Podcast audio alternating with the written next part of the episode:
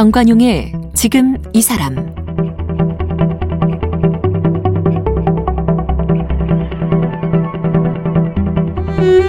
여러분 안녕하십니까 정관용입니다. 이번 달은 매주 월요일 내가 만든 일터로 아무튼 출근 이런 제목으로 새롭게 창업 내지는 새로운 직업을 아예 만드는 창직한 분들 만나보고 있죠. 오늘 두 번째 시간으로 과거에는 존재하지 않았던 새로운 시장을 만들어가는 사람들 이야기를 해보겠습니다. IT 기업들이 모여 있는 판교에는요. 전에 없던 새로운 시장을 만들어가기 위해 머리를 맞대는 기획자들이 참 많습니다. 그동안의 시장을 관찰해 오다가 부족한 것들 찾아내서 보완하고 실험을 거듭하다가 기회가 왔을 때 세상에 선보이고 이 과정에서 새로운 일자리가 탄생하는 거죠. 자, 바로 이런 그 새로운 IT 업계의 생태를 관찰한 분이 판교의 젊은 기획자들 이런 제목의 책도 써냈네요. 본인은 문과생 출신인데 삶의 방향도 디지털을 만나면서 바뀌었다라고 말하는 이윤주 씨 함께 만나보겠습니다.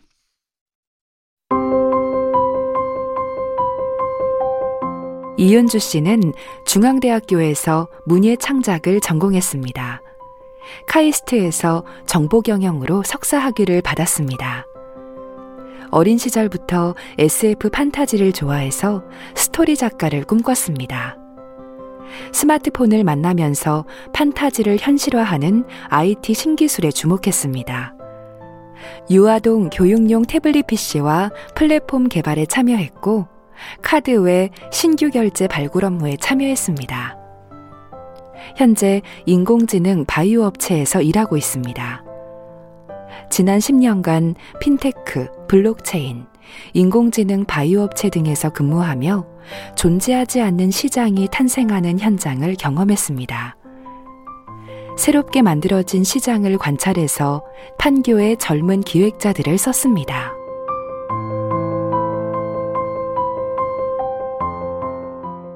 이은주 씨 어서 오십시오. 네, 안녕하세요. 문예창작과 졸업. 네. 정보경영 석사. 네. 정보경영이 뭐예요? 어, 원래는 이제 기술 직군들한테 경영적인 지식을 만들어 주려고 만든 과정이에요. 그래서 경영학보다는 조금 더 기술 쪽과 경영을 접목시키려고 접목시키는. 한. 네. 그러면서 또 SF 판타지 스토리 작가 지망생. 네. 그죠? 예. 근데 지금 IT 업계에 10년째 일하고 있어요? 네, 네. 어쩌다 이렇게 됐어요? 사실 이제 대학 때까지는 좀 작가를 꿈꿨었어요. 예, 예. 예, 그게 작가들은 글을 쓰면 이제 그 글로서 뭐 이야기로서 세상에 좀 영향을 미치잖아요. 음. 그리고 상상하는 대로 쓸 수 있는 영역이기도 하고 그게 되게 좋았는데 제가 딱 대학을 졸업할 무렵에 이제 스마트폰이 나오기 시작했어요. 네. 그래서 아이폰이랑 아이패드를 처음 딱 봤는데 그 당시에 이제 굉장히 유명했던 판타지 영화처럼 실제로 그 패드랑 휴대폰에서 뭔가 움직이는 거예요. 뭐 어, 책인데 움직이는 책도 가능하고 전자책. 예. 전자책인데 일러스트를 넣어서 실제로 움직일 수도 있고 뭐 음. 게임처럼 제가 어떻게 조작을 해볼 수도 있고 책인데 게임과 결합된. 예 어. 그런 게 막 나오던 시기였어서 예. 일단 되게 놀랐고 그래서 아 이런 걸로 컨텐츠를 만들어 봐야겠다 하고 IT 업계로 처음 들어갔던 거고요. 음. 그래서 컨텐츠를 만들려고 했다 보니까 처음에는 이제 아동 교육 컨텐츠 쪽으로부터 시작해서 하다 보니까 자연스럽게 핀테크 그다음에 블록체인, 바이오 AI 이렇게 지금까지 일하고 있어요. 네. 맨 처음 말한 게 아동 교육용 예. 전자책 뭐 이런 거? 예, 아동 교육용 e-book 컨텐츠라고 볼- 보시면 될 것 같아요. 그런 회사를 가서 이제 그 채용이 된 거로군요. 예, 맞아요. 그럼 그런 회사에서는 이은주 씨한테 뭘 맡기는 거죠, 그러니까? 그 회사가 원래는 종이책으로 교육 컨텐츠를 한 30년간 만들어 온 회사였어요. 음. 근데 이제 디지털 컨텐츠가 앞으로는 대세가 될 거다라고 생각을 해서 이제 처음으로 이 디지털 컨텐츠를 만들려고 시도하던 예. 시기였고 예. 근데 막상 컨텐츠를 주려고 보니 사실 우리가 쓰는 스마트폰이나 태블릿에서는 거의 모든 컨텐츠에 다 접근이 가능하잖아요. 하잖아요. 네. 그러다 보니까 이 어른들이 쓰는 걸 아이들한테 들려주긴 좀 어려울 것 같다. 음. 그래서 아예 아이들 전용 패드도 만들고 네. 거기에 들어갈 플랫폼이랑 뭐 컨텐츠도 개발하고 음. 이런 일까지 다 했다고 보시면 됩니다. 음. 거기 이제 기술 기술 파트를 담당하는 분들은 따로 있었을 것이고 예, 맞아요. 거기에 어떤 컨텐츠를 채울 것인가. 예, 그리고 그 컨텐츠를 채울 때 우리가 어떻게 제공해야 될까? 특히나 음.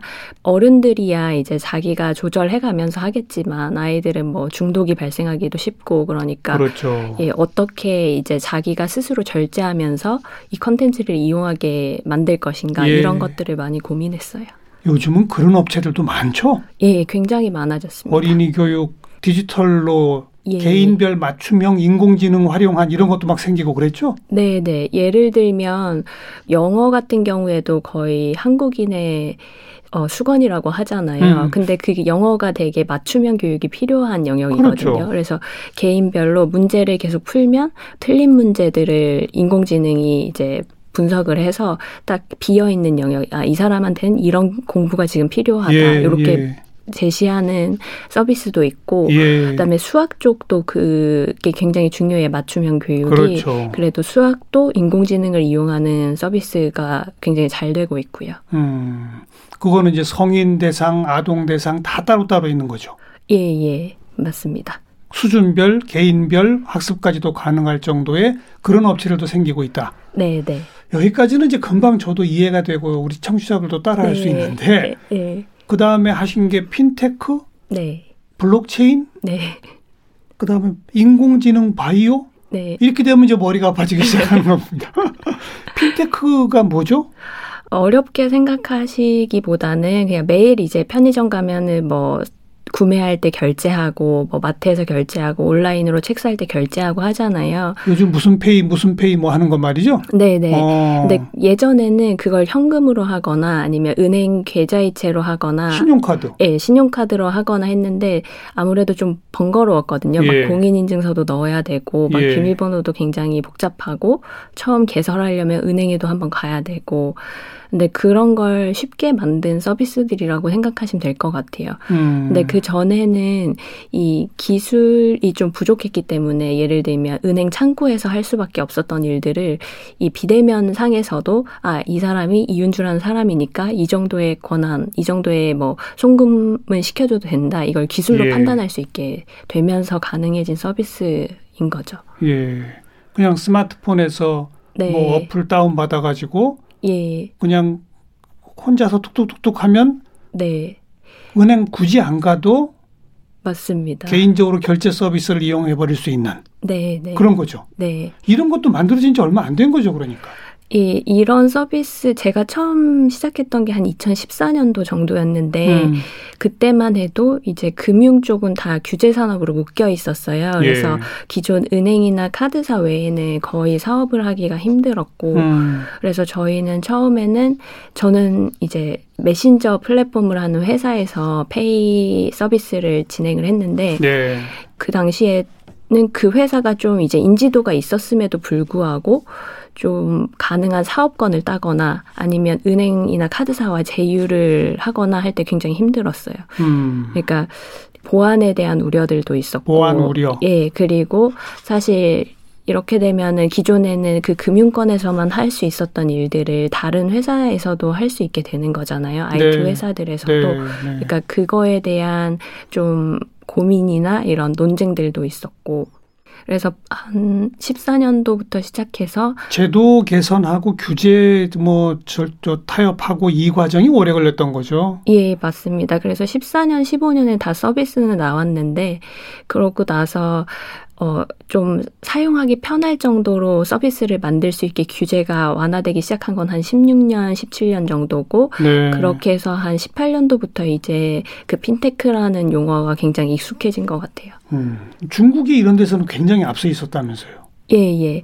그 우리나라 같은 경우에는 이제 1990년대부터 해서 은행이나 카드 시스템이 굉장히 잘 갖춰졌고 예. 사실 미국이나 유럽 같은 선진국 비해서도 금융 서비스가 굉장히 수준이 높아요. 네. 근데 중국 같은 경우에는 인구가 워낙 많고 그리고 사람도 많다 보니까 한 2000년대, 2010년대까지만 해도 전체의 한 30%밖에 이제 실명 인증이나 뭐 은행 계좌 개설이나 신용카드 만드는 걸 그 인구의 30% 정도밖에 못했다고 하더라고요. 2000년대인데도 예. 어, 그러니까 카드 시스템이 없었고 다 은행이랑 현금이었는데 그렇죠. 그러다 보니까 복제 화폐 에 대한 문제도 굉장히 컸고 위조 지폐 아, 예, 거. 위조 지폐에 대한 음. 문제도 굉장히 컸고 그리고 이제 나라에서도 이 통화의 이동을 모니터링 하기가 너무 힘들었던 거예요. 그러니까 어느 사업자가 얼만큼 돈을 벌고 있는지도 모르니까 뭐 예. 세금을 걷기도 힘들고 예. 그래서 이제 카드 시스템을 까는 것보다는 그 시점에서는 이 모바일 기반의 결제 음. 시스템을 깔아주는 게 더 낫겠다라고 판단을 하고 그렇게 해서 중국 내에서 이제 페이 그런 핀테크 회사들을 많이 지원해 준 거죠. 그랬죠. 예, 그래서 지금은 거의 노점상에서 다 쓸 수 있다고 하고. 심지어 거지도 무슨 페이로 이렇게 받는다 그러지 네, 않습니까? 네, 맞습니다. 네, 네. 그런 것이 우리도 이제 곧 올 것이다. 네. 규제 문제가 지금 풀리면은 훨씬 더 많은 사람들이 사용하게 될 것이다. 네. 사실 지금도 이미 간단한 송금이나 결제 서비스는 거의 모든 사람들이 사용은 하고 있고요. 뭐 예. 휴대폰을 가지고 이- 그러니까요. 계신 분들. 음. 근데 저희가 일반적인 신용카드로 쓸 수 있는 것보다 뭐 혹은 은행 계좌에서 직접 송금하는 것보다 금액 한도 자체는 낮게 되어 있어요. 음. 근데 그런 것들도 이제 점차 안정화되어 가면서 거의 그 구분을 하지 않아도 될 만큼 서비스가 성숙할 거라고 생각합니다. 그렇죠. 예. 게다가 이제는 그런 그 뭐 포탈 회사가 됐건 메신저 회사가 됐건 이런 데서 은행까지 만들어 가지고 네, 고객들도 엄청나게 늘어나고 지금 그러고 있지 않습니까? 예, 맞습니다. 음, 그 영역 금융 서비스 관련된 부분을 통칭해서 핀테크 네, 네. 이것도 이제 자연스럽게 그렇게 옮기게 된 거예요. 교육 분야 하다가. 네, 그러니까 저도 기술 베이스가 아니다 보니까 사실 어려운 기술을 이해하긴 힘들어요. 예. 그냥 어떤 기술을 써서 이 서비스를 이렇게 만들었 다고 할 때 그 서비스가 나와서 아, 이렇게 되면 좋겠다 정도 이해가 되면 이제 이해할 수 있는 음. 거거든요.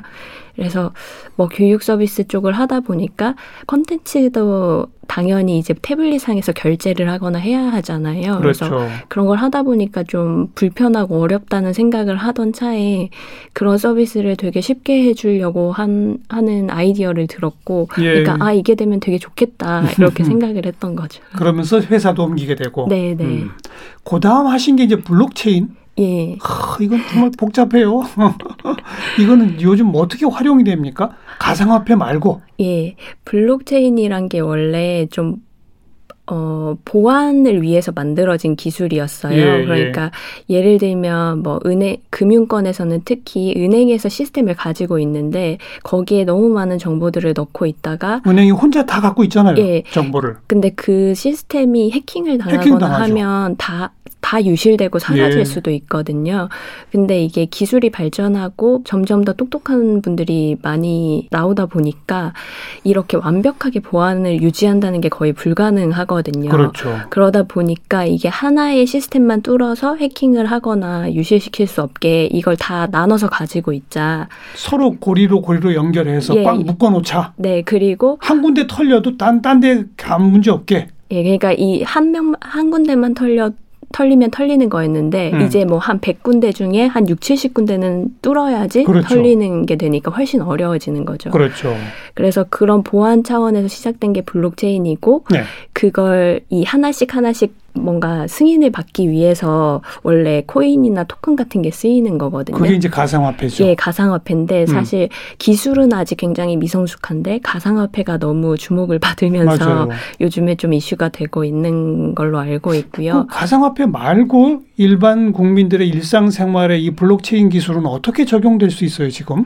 실제로 지금 조금씩 적용이 되고 있는데 뭐 음. 첫 번째 예로는 금융권에서 말 방금 말씀드린 것처럼 보안이 중요한 영역들이 하나씩 있을 거잖아요. 뭐 어떤 정보를 굉장히 다- 저장을 해야 되는데 안전하게 보관을 해야 된다. 예. 그런 곳에 부분적으로 이용되기도 하고 그리고 소액으로 결제를 하는 경우들도 있잖아요. 그렇죠. 네, 그런 결제 시스템을 블록체인으로 구축을 해서 가상화폐를 이용해서 결제할 수 있게 해주는 것도 나오고 있고, 음. 그리고 예를 들면 포인트 쪽에서는 예전에는 회사가 이제 자체적으로 포인트를 만든 거기 때문에 A라는 회사의 포인트는 A에서밖에 못 쓰고 B라는 곳에서는 B 포인트밖에 못 쓰고 했었는데 맞아요. 이제는 이 포인트를 이렇게 교환 통합해서. 예, 교환할 수 있게 해주는 거죠. 그래서 음. 통합해서 만약에 A, B를 다 A로 모아서 A 이렇게 사용할 수도 있게 해주고 예, 예. 그런 식으로 굉장히 다양하게 조금씩 사용이 되고 있어요. 어. 아직은 굉- 많지는 않고요. 금융 서비스 쪽에서 좀 더 앞서가는 것 같더라고 이쪽이 아무래도. 네, 네. 음. 원래 블록체인이 금융 쪽에서 좀 더 필요해서 만들어진 거니까. 예, 만들어지고 이렇게 주목을 받은 거여서 그렇 여기도 또 몇 년 경험을 하셨잖아요. 예. 그러다가 인공지능 바이오 업계 쪽으로는 또 어떻게 오시게 된 거예요? 사실 말씀 주셨던 것처럼 가상화폐 시장이 원래 주목을 더 받았었잖아요. 블록체인 예. 기술보다는 그러다 보면서 가상화폐라는 게 어떻게 보면 도박성도 조금 있는 형태로 사회에 좀 소개가 많이 됐었고 요즘은 도박성밖에 없는 것처럼도 막 나와요. 맞아요. 네. 그래서 그런 것들을 자꾸 보다 보니까 이제 좀 더 인생을 건강하고 행복하게 살려면 어떻게 해야 될까 이런 고민들을 음. 많이 했어요. 조금 더 사는데 도움이 되는 일을 해보자 예. 이런 생각을 하다가 우연히 이제 지금 현재 있는 바이오 AI 쪽으로 오게 됐고요. 음. 그때 가장 놀랐던 게 저는 계속 이런 좀 신기술과 관련된 곳들에 있다 보니까 세상이 전반적으로 다 이제 고도화되고 뭔가 이렇게 개선이 많이 됐을 거라고 생각했는데 네. 어, 이 AI 쪽에 와서 이 신약 개발이라거나 이제 질환에 관련된 시장을 보다 보니까 세상에 아직도 치료가 안 되는 병이 너무 많고 치료할 수 있는 병이 너무 적죠, 사실. 예 맞아요. 음. 그런데 그런 병은 점점 더 늘어가고 있고 맞아요. 예. 그래서 이쪽으로 오게 됐어요. 인공지능을 활용해서 신약 네. 개발이나 네. 치료제 개발 같은 거를 시도하는 그런 업계다 이거로군요. 네. 예, 맞습니다. 기존의 제약회사에서 이런 것들을 도입하나요? 어떻게 하나요? 어, 실제로 신약 개발은 제약회사들에서 많이 하는데 이 제약회사에서는 또 인공지능 기술 같은 것들은 되게 낯선. 영역이잖아요. 어. 예, 그리고 사실 제가 저도 이제 앞으로는 인공지능이 많이 계속 성장할 것 같고, 근데 현재 단계에서 가장 좋은 결과를 보여주는 영역이 어딜까를 생각했을 때는 굉장히 좀 정제된 데이터가 많고, 음. 이렇게 표준화된 어, 예측을 할 수 있는 영역이었으면 좋겠다 생각했고, 그게 사실은 이런 생명과학 분야라고. 생명과학, 의료 분야. 예, 왜냐면- 의료 데이터는 많이 축적이 돼 있죠. 예, 어. 의료 데이터는 많이 축적이 돼 있는데 사실 이것도 뭐, 뭐 이- 예를 들면 그 의료 데이터라고 하는 것이 개인의 정보이기도 하고 예. 그러다 보니까 그걸 관리하는 병원에서는 이걸 외부에 제공하기가 좀 어렵고 해서 어렵죠. 어. 문제가 있긴 하지만 어 쨌든 그래도 그런 정제된 데이터가 되게 많은 영역이잖아요. 예, 예. 그래서 이제 저희 같은 기술로부터 시작한 회사들에서 먼저 시도를 하고 음. 점차 기술에서 이렇게 제약 쪽으로 나아가고 제약에서도 조금씩 기술을 이해하기 시작하면서 요즘에는 같이 협력을 많이 하고 있어요. 협력해야죠. 네. 어. 그래서 그 민감한 의료 정보라 하더라도 익명성을 전제로 예. 빅데이터를 좀 충분히 활용할 수 있게 규제를 좀 풀자 뭐 이런 얘기도 요즘 오가고 있고 그러지 않습니까? 네, 맞습니다. 어. 그런 게 정말 필요한 것 같아요. 네. 자, 지금 이제 이윤주 씨의 지난 한 10여 년 IT 업계에서의 그 전직 과정들을 쭉 들어봤는데 이게 어찌 보면 우리나라 IT 업계의 최첨단 분야의 흐름하고도 연결되는 거잖아요. 네. 그죠? 네. 그 과정에서 나처럼 살아가는 많은 그런 사람들을 보신 거고 예. 그러다 보니 이번에 주목하신 게 낡은 시장에서 새로운 시장으로 네, 네. 그 법칙이 있어요? 어떻게 되는 겁니까? 이렇게 이렇게 간단히 말씀드리기가 좀 어려울 수도 있는데 하고 간단하면 누구나 다 거부가 되게요. 네. 그게 보통 낡은 시장이란 게 사실 뭐 굉장히 불편하고 그렇다기보다 우리한테 익숙하고 익숙한 거죠. 네, 어떻게 보면 편하고 평화로운 시장인 거예요. 예전부터 그렇게 해왔고 지금 모두가 그렇게 하고 있고 그런데 어떤 좀 예를 들면 까다로우신 분들은 이게 너무 불편하다 이렇게 어. 느낄 수도 있잖아요. 어. 그리고 그냥 불편하다 하고 불평을 하고 지나갈 수도 있지만 아 이걸 어떻게 하면 조금 더 편하게 할 수 있을까 이런 음. 생각을 하는 순간 그게 약간 낡은 시장이 되는 것 같아요. 어. 그러면 되게 여러 가지 방법들이 있을 수 있겠죠. 뭐 예를 들면 저만 해도 한 10년 전에는 택시를 타려면 이제 길에서 이렇게 손을 흔들면서 택시를 잡았어야 됐는데 그래요. 뭐 비 오는 날은 길가에 서 있으면 엄청 물벼락을 맞잖아요. 맞죠. 그리고 또 어렵게 잡았는데 가까이 간다 그러면 안 태워 주시는 경우들도 맞아요. 있었고. 근데 그게 이제 스마트폰이 나오고 하면서 음. 이제 바로 스마트폰에서 내가 있는 곳으로 택시를 부를 수가 있잖아요. 그렇죠. 러면 어디 가는지 설명할 필요도 없고 그렇죠. 그런 식으로 사실 그 생각 이게 택시를 잡는 게 불편하다고 생각한 사람도 있을 거고 음. 아니면 그냥 당연하다는 듯이 번거롭지만 불평을 하면서 항상 이용을 하는 사람도 있었겠지만 뭔가 그게 불편하다고 생각을 하고 그걸 어떻게 하면 좀 더 편하게 바꿀 수 있을까 고민을 시작하면 그때부터 이제 그 평화로웠던 시장이 낡은 시장이 되는 것 같아요. 누군가 고민을 시작하면 네, 네. 평화로웠던 시장이 낡은 시장이 되더라. 예. 어. 뭐 멀리 갈 것도 없이 그 요즘 스마트폰을 가지고 웬갓 뭐 페이 이용하고 심지어 네. 이걸로 은행 업무 다 보고 근데 솔직히 저는 아직 그것까지는 안 가고 있거든요. 네. 저는 정말 그냥 신용카드 사용하고 인터넷 뱅킹 정도 하는 걸로 너무 만족하고 있단 말이에요. 네, 네. 근데 저 같은 사람들이 이제 낡은 시장에 안주하고 있는 건 거죠. 어, 근데 그건 어쩔 수 없는 부분도 있는 것 같아요. 저만 해도 제가 지금 30대 중반인데 가끔 회사에 이제 20대 초중반 친구들 이랑 보면. 얘기를 하다 보면 음. 그 친구들은 너무 쉽고 편하게 이용을 하는데 제가 막상 그걸 해보려고 하면 좀 어렵게 느껴질 때가 있어요. 30대 중반이 어려우면 저는 어떻겠어요. 맞습니다.